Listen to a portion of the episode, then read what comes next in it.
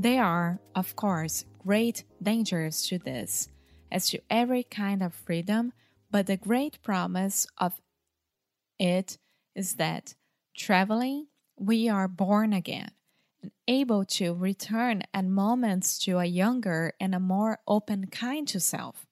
Traveling is a way to reverse time to a small extent and make a day last a year or at least 45 hours.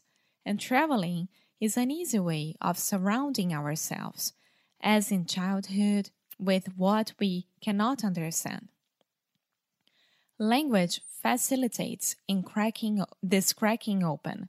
For when we go to France, we often migrate to French and the more childlike self, simple and polite, that speaking a foreign foreign language educes. Even when I'm not speaking pidgin, English in Hanoi, I'm simplified in a positive way and concerned not with expressing myself, but simply making sense. So, travel for many of us is a quest for not just the unknown, but the unknowing. I, at least, travel in search of an innocent I that can return me to a more innocent self.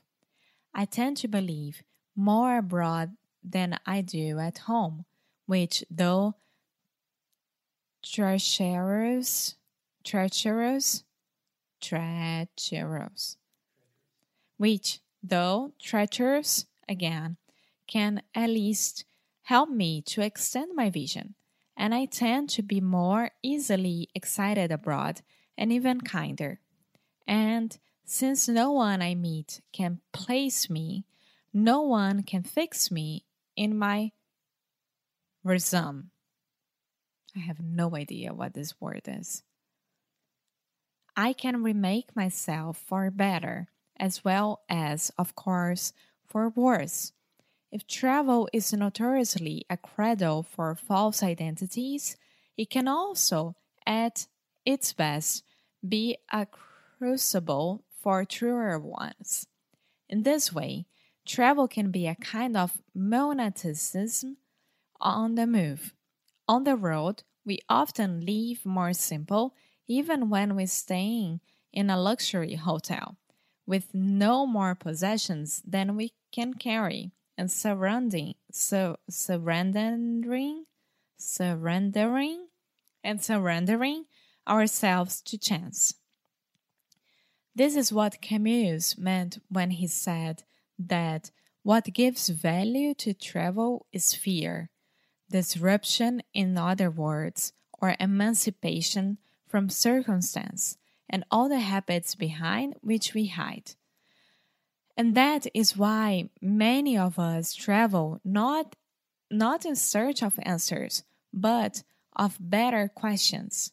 I, like many people, tend to ask questions of the places I visit and relish, relish most the ones that ask the most searching questions back, back of me. In Paraguay, for example, where one car in every two is stolen and two thirds of the goods on sale are smuggled, I had to rethink my every Californian assumption. And in Thailand, where many young women give up their bodies in order to protect their families to become better Buddhists, I have to question my own too ready judgments. The ideal travel book travel no the the ideal travel book Christopher Christopher Isherwood once said should be perhaps a little like a crime story in which you're in the search of something and it's the best kind of something I would add if it's one that you can never quite find. I remember, in fact, after my first trips to Southeast Asia, more than a decade ago, how I would come back to my apartment in New York and lie in my bed, kept up by something more than jet lag, playing back in my memory over and over all that I had experienced, experienced, and paging wistfully, th- though my photographs and reading and rereading my diaries as if to extract some mem- some mystery from them. Anyone witnessing this strange scene would have drawn the line the right conclusion. I was in love.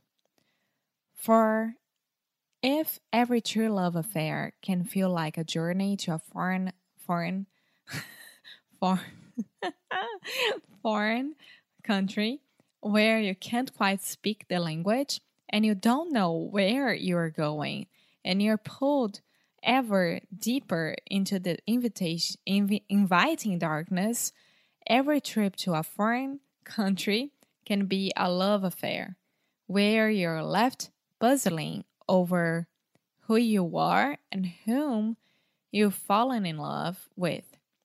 All the great travel books are love stories by some reckoning from the Odyssey and the Aeneid to the Divine Comedy and the New Testament. And all good trips are, like love, about being carried out of yourself and depo- deposited in the mites of terror and wonder.